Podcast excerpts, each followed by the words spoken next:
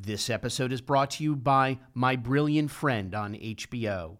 The show is hailed by critics as a stunning achievement, breathtaking, and revolutionary. For your Emmy consideration in Outstanding Drama Series and all other categories, visit hbo.com slash FYC for more on My Brilliant Friend. In June 2015, the quiet town of Dannemora in upstate New York was rattled by the escape of two inmates, David Sweat and Richard Matt, from the maximum security Clinton Correctional Facility. The investigation would reveal that they had help from one Joyce Tilly Mitchell, a prison employee who was madly in love with the two and envisioned a future with them. On today's crew call, we sit down with the creators of Showtime's Escape at Dannemora, Brett Johnson and Oscar nominee Michael Tolkin, on how they quickly adapted the story from the headlines for director Ben Stiller to make it this year's most talked about limited series.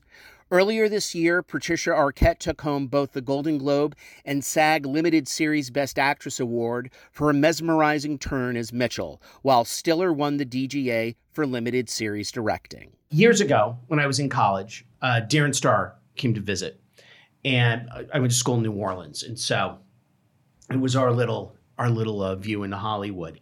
And I'll never forget he's talking to the he's talking to the film class. And at the time the Menendez brothers was a very big was a very big thing that was going on in the headlines.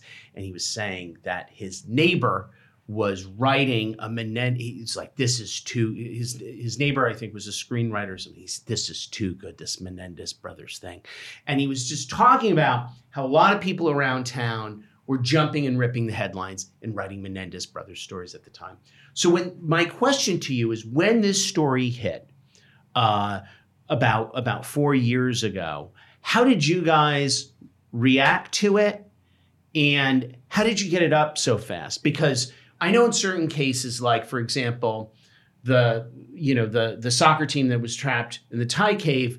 In that instance, with that development of that project, some people have gone out, such as Dana Brunetti. I know this is a long-winded question, but they've gone out, gotten the life rights, and they have the first stake in what is the real project. But with something like this in the headlines, how do you how, how did you ensure that you guys were first? I, am curious about the whole development of that of of adapting the story. Well, it began. We were writing an episode of Ray Donovan together. Actually, we had already written it. We were on set producing it, um, as you do an episodic. And this prison break happened. We had missed it, and our producer Brian Zurif called and said, "Have you guys seen this prison break?" We said no. He said, "Hang up, Google it, call me back." It was immediately captivating, and we actually had an outline overviewing the series before they were caught and captured. Oh wow! And um, and but also to answer your question about being first, that first year we were speculating a lot of stuff. There was just the news reporting there was a lot of um, gaps in the research that we just didn't have. And we were inventive. Yeah. I mean, we we we we we had, um, well, Matt wanted to get Sweat back into the tailor shop by by sabotaging the washing machines in the tailor shop. And, right. And and Sweat recognizing that he was being given a signal. I mean, we we were just we had so we had all we had was little suggestions from the press we had a, we had to do a lot of tap dancing. I mean, I do think that who we came up with them as characters pretty much stayed true throughout. But on the one year anniversary of the escape, the Inspector General of New York, someone I didn't even know what an Inspector General was, but she released this 170 page report. It's got every crime they committed, so you don't need any life rights. You can, uh, you know, these are all admitted to crimes. It's got every prop you'd ever want, everything. And I remember ringing the alarm bell like guys imagine if the godfather was just published in its public domain. This is a pdf on the state of new york website. We need to get you know actors and a director immediately or else you know in six weeks david fincher is going to be making this thing so, so did Ben Stiller read your script though before the report? Yeah, he was interested in doing it. He liked the idea. Uh, he was drawn to it, but finally he said it wasn't real enough, and he wanted to do something that was that was true. And when he passed on it, was it before they were caught? No, no, no. This was much later. So they were they were caught and captured, uh, killed in Richard Matt's case we finished the scripts about the first two episodes about six months later. Uh, we got them to Ben, you know, m- like two months before the report came out. So they're all prosecuted and um, convicted and everything. Um, One's when Ben, dead. Yeah. yeah, one is dead. When when Ben became interested, but he did ultimately pass because he had us do an analysis of how much was true and how wasn't how much wasn't true, and he wasn't comfortable with the level of fiction in there. And so then when the so we were all bummed out. We thought we were dead. And then when the inspector general report came out, he had actually seen it in the New York Times and had emailed me saying, you know, I'm sure you're all over this. And, you know, I already had the PDF and I sent it to him and was like, I got to warn you, if you read this, you're going to want back in. And four days later, he was back in. And the report was the inspector general reports back to the governor as to how a, a state institution could screw up like this. So it, the angle was procedural, which also made it made it uh, so he- helpful to work with.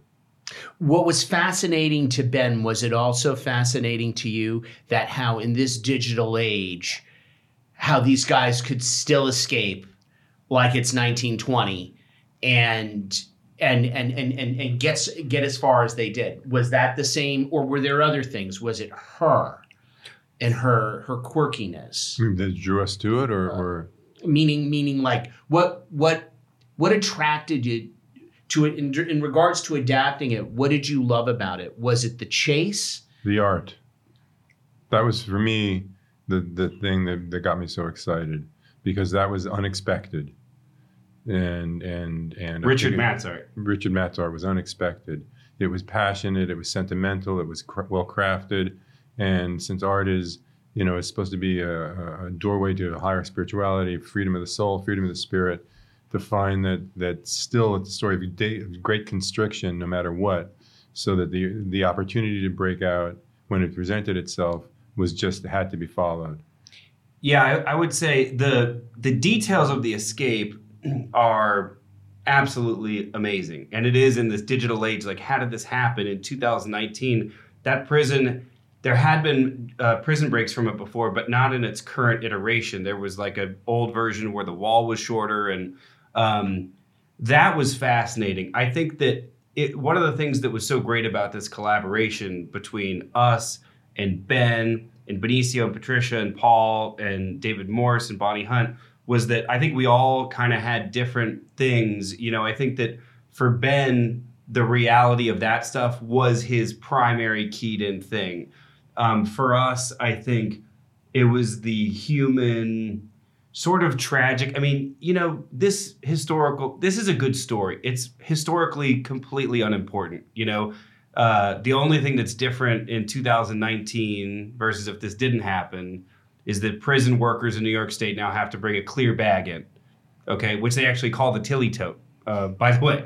Um, but so that's not what what what drew us to it was not even the prison break. It was here are three people who are dissatisfied with their lives and especially the character of Tilly. So that, you know, oftentimes when you watch a prison break movie, it's about the logistics and when is the laundry delivery or when is the shift changes or the spotlight crossing the yard. And while the story had all of that, this character of Tilly, once we saw her, we thought, oh my God, this lady is unhappy in her marriage. She's unhappy in this town where she grew up. She's unhappy with this job, and she wants out too.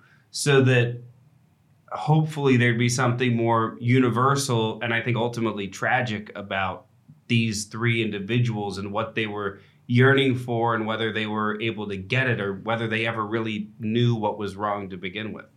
now um tilly came out you know after it was done and you know slammed the project and of course there's too much evidence to show that you know she was in the wrong but my question to you is in getting you know i know that um ben benicio and paul met with um with dave with with david As I did. Yeah. Okay, there you were did- there were two trips. Ben, Benicio, and Paul went. uh-huh and because only three people could go at a time, and then Yeah. separately, I went with Patricia and Michael Jacoby, who was our researcher. Great. So- Okay. So, tell so before we get to David, did you guys try to reach out to Tilly, or was she ha- hard to come by, or we Tilly is a character, you know, going back and we depict it in the show. She was she's a very litigious person. Even when she was in the prison, someone said, "Hey, I know that you're having relations with this guy in the back room," and she says, "I'm going to file a sexual harassment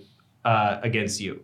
So that's her personality. So and also, you know, one of the things that was so fascinating to us about her is how there was this one side of her that you see on Matt Lauer, which is the slumped shouldered, I just loved everyone too much.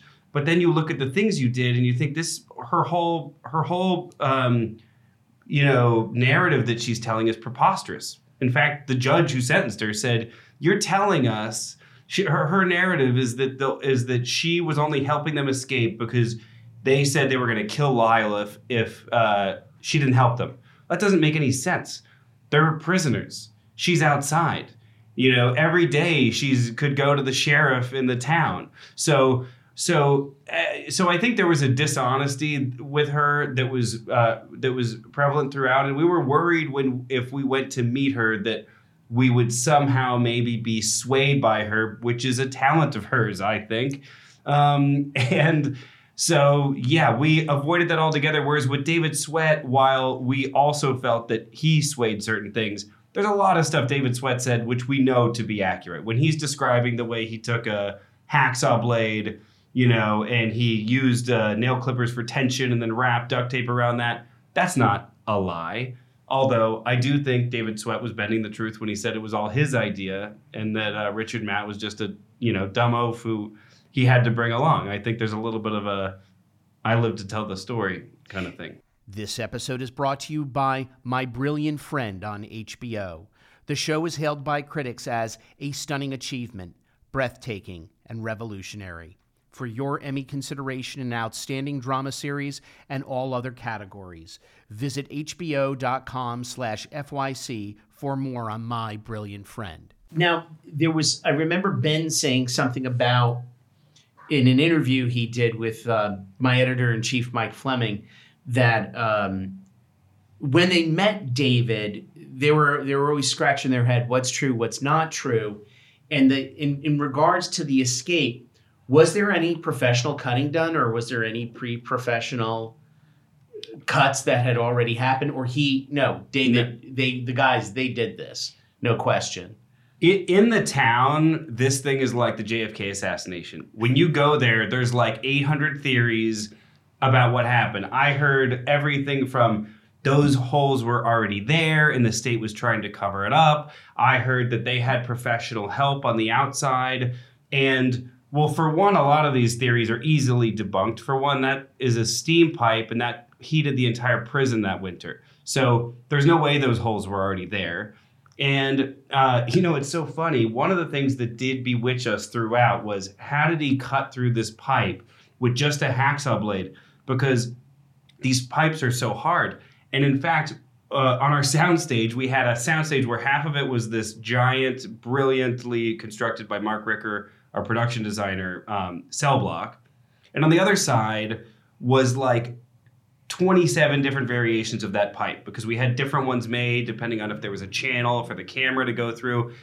And I'm sitting there talking to this guy Sharpie, who was the fabricator, and I was telling him, you know, it's just so weird how they cut that hole. And he goes, this guy Sharpie, who knew nothing about the prison break, he goes, I've worked with metal my entire life, and I'll tell you how they got out because that he goes, if you deal with a, st- um, a steel pipe like that, when it gets heated up and cooled down and heated up and cooled down every year for 25 years, he goes, I bet it was easier to get through that metal than it was to get through the tiny eighth of an inch thick metal in the back of their cells. I found that out from Sharpie, you know, who I think lives in Brooklyn. So, um, you know, I, I, I, I am hundred percent certain that the way we depicted it is how it actually happened.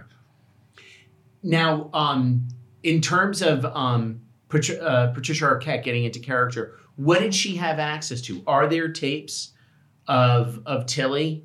Like every, I, I would imagine she th- those are public. She had full on access to those because she really has. I mean, she's really drilled into a character. Yep. To a point where, so you, you're saying it's very interesting. You're saying Tilly is pretty litigious and really and really clever, and she plays her. She plays it, but I often felt that she played her as like something was wrong with her. Yeah. Like she just she just wasn't there. and in sync with the rest of the world. Yeah, I, I think she just was. She was in the wrong place. I think you know. I think we were. You know. I I I think that the picture of the cow in Mexico that they were going to steal and bring to another village where the village would take care of them. I think she believed that. I mean, I think that that her she was desperate. She was poor. She had you know a few jobs and this dream of these artist, this artist, and this these two men who were going to dote on her and and and adore her and take care of her. That she believed. Wow. Where where now David David still of course solitary. Time. He's in solitary. He's yeah. in solitary. Where whereabouts? Attica now. Okay. He was in Five Points when we visited him, and in fact, he wrote a note to the um, administration of Five Points Correctional Facility um, and said that he had figured out how to escape Five Points Correctional Facility. And he said that he would tell them how that could be done to help them with their security if they agreed to certain things. Um, and I think uh, he told them, and they just transferred him to Attica. and I don't think he got any of those things he was hoping for. Now, going back to the early genesis of this, tell me about Michael Luke, Michael DeLuca's attachment and also Ben falling in love with this because look, Ben Ben can do drama. We know that. We've seen that. But it's so interesting. This is so this is so different for him and he does it so well. And you would never know even from the camera movements. Yep. Um, that it's a that it's a Ben Still that it's a Ben Stiller movie. Um, or, or limited in this case, of course, a limited series. But tell me about yeah, I was just curious about Michael DeLuca coming on board and also and then Stiller finding. This. We were in in that zone where we had shown it to a number of people. Where there was interest from some some good solid TV directors, but we knew we needed more.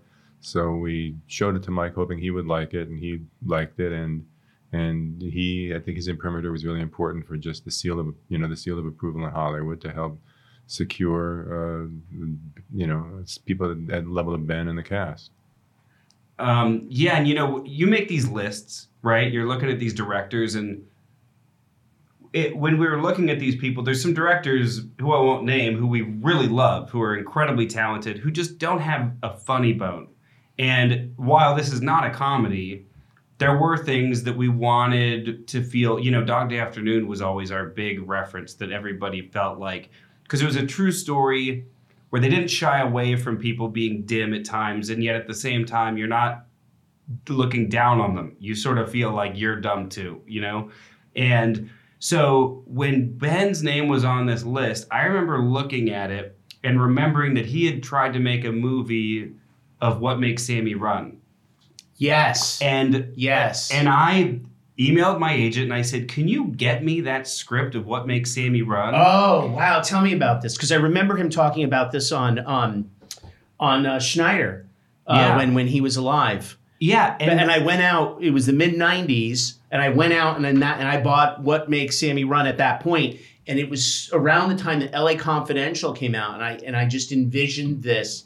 And then when I spoke to his uh, producing partner, um, Stuart, Oh, Stuart. Yeah. Stuart said they could never crack the ending of what makes Sammy run, and that's kind of what has held it in this. I don't know if they still have the rights to it, but that's kind of what held it in this limbo. Well, but tell I, me, yeah. I don't know. I don't know anything about yeah. the ending because I asked for the script. They sent it to me, and 20 pages into reading the script, I said, "This is the guy. This guy is an obviously an incredibly gifted director." But when you read this script, it is so dramatic and it is so well crafted. And he wrote that script with Jerry Stahl, who ended up writing uh, one and a third episodes of Escape at Dannemora. But I never even got to the end because 20 pages in, we said this is this is the guy, and that's when we originally sent him the scripts. Wow. Yeah. That's fantastic. Yeah. Now the two tell tell me about your history. The two of you met on Ray Donovan. Yeah, on the second season of Ray Donovan And We did an episode. We did an episode together then, and then in the third season, which is the one where we this began. we already knew that we were leaving after season three, and we had written the second to last episode, so we were kind of both thinking about what's next. And then And we wrote the script, or no, we went to our agents when we wanted to do it. They said, they said, um, I think they said no. they did. They said no. So we said, you know, we write quickly. If we spend a month on a, on a, on a, on a, each, I, we we broke we broke it down into two episodes, and we spent a, you know take a month writing it on spec. We'll see what we've got, and if we've got something right, we'll be able to attract the talent, and we'll control it, which is what happened. that's fantastic. That's great. Are you working on anything again? Not at the moment, Not at the moment. together. Yeah. I mean, historically, we weren't a writing team. This was just kind of a happy accident that happened where we're on set and, you know, on TV, there are writing teams on TV, but then what happens more often is like with us, it's just like, oh, who's writing 11? You guys, we have, you know, four days to write this thing. You two write it. You know, so. But I heard a story about these two guys, two brothers who killed their parents. You want? um, uh, I, wa- I wanted to end today with um, a real a real uh, fanboy question on my part. So, went to college in the '90s. Grew up when I graduated. The player, if it wasn't for the player, the player is what made My- me want to get into this business. Right. My warning, my warning shot turned out to be a beacon that brought people in. I was really surprised. I know because I was I was telling I was telling your publicist I was saying, you know, it's like Hollywood suggests. Okay, the two movies you got to see: The Player and Swimming with Sharks, the most cynical movies ever. But th- there's so there's such great things. So I was in Cannes, can't help but think of The Player, how it world premiered there. So this is my question to you, Griffin Mill. Where is he now?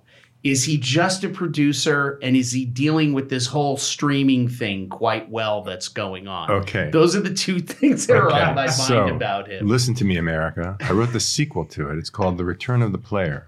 It answers all those questions in 300 pages. He's the age he would be when I wrote the book. He's a upper level executive who's getting older, and he ha- and he's desperate because he knows that the world is ending, and he wants to, to be able to make enough money to buy a private jet and a private island somewhere in the South Pacific so that he can escape hell. And that's the setup. And then um and the book's out, the book's out. The book's out in paperback. Now, um my other my The last Return of the Player. the return of the player. It was he based on anyone? No. Like David Begelman? no, No. no. There was, except a friend of mine. Um, I could cite some executives who've turned into him. yeah, no, no, no, no. there, there was an executive who who uh, um, uh, was speaking to a friend of mine on the phone, and he said, "Wait just a sec," and he said, "Just a second, I'll be right back." And he never got back. He took a call and never went. And so my friend was was sort of horrified by that, and I thought that was a really good beginning for a character. As to what would you, you know, how how much you would want to kill somebody who did that to you. Fantastic. You'd have to kill a lot of people. But you know, but getting, sort of connecting that to to Dannemora, I think what one of these things that that and it's sort of the ha- the lucky thing that we that we found in Dannemora was that when at the, as it's beginning, what's important is somebody getting the right kind of shaving cream or somebody getting a, a fuse for a so that they can run a TV and a hot plate. And those small those small needs like a, whether it's like a small insult like having your phone you know being hung up on those are or or or, Lyle going into Sanson's to get to make to reserve at a table at a restaurant which is empty. You know these things these are the human things that that that, that we found that we were, that we were able to find in in in, in the story so that it wasn't as, as Brett was saying before about how it's it's it's not an important story so that it wasn't anything larger it wasn't about anything larger than than small desires in a in a in in a, in a jail in a prison and that tension is is you know where you, you're locked in so you think that there'd be you know incredible rage all the time instead people are just trying to get through their day And I think that's one of the reasons why the show has resonance. Excellent. Excellent.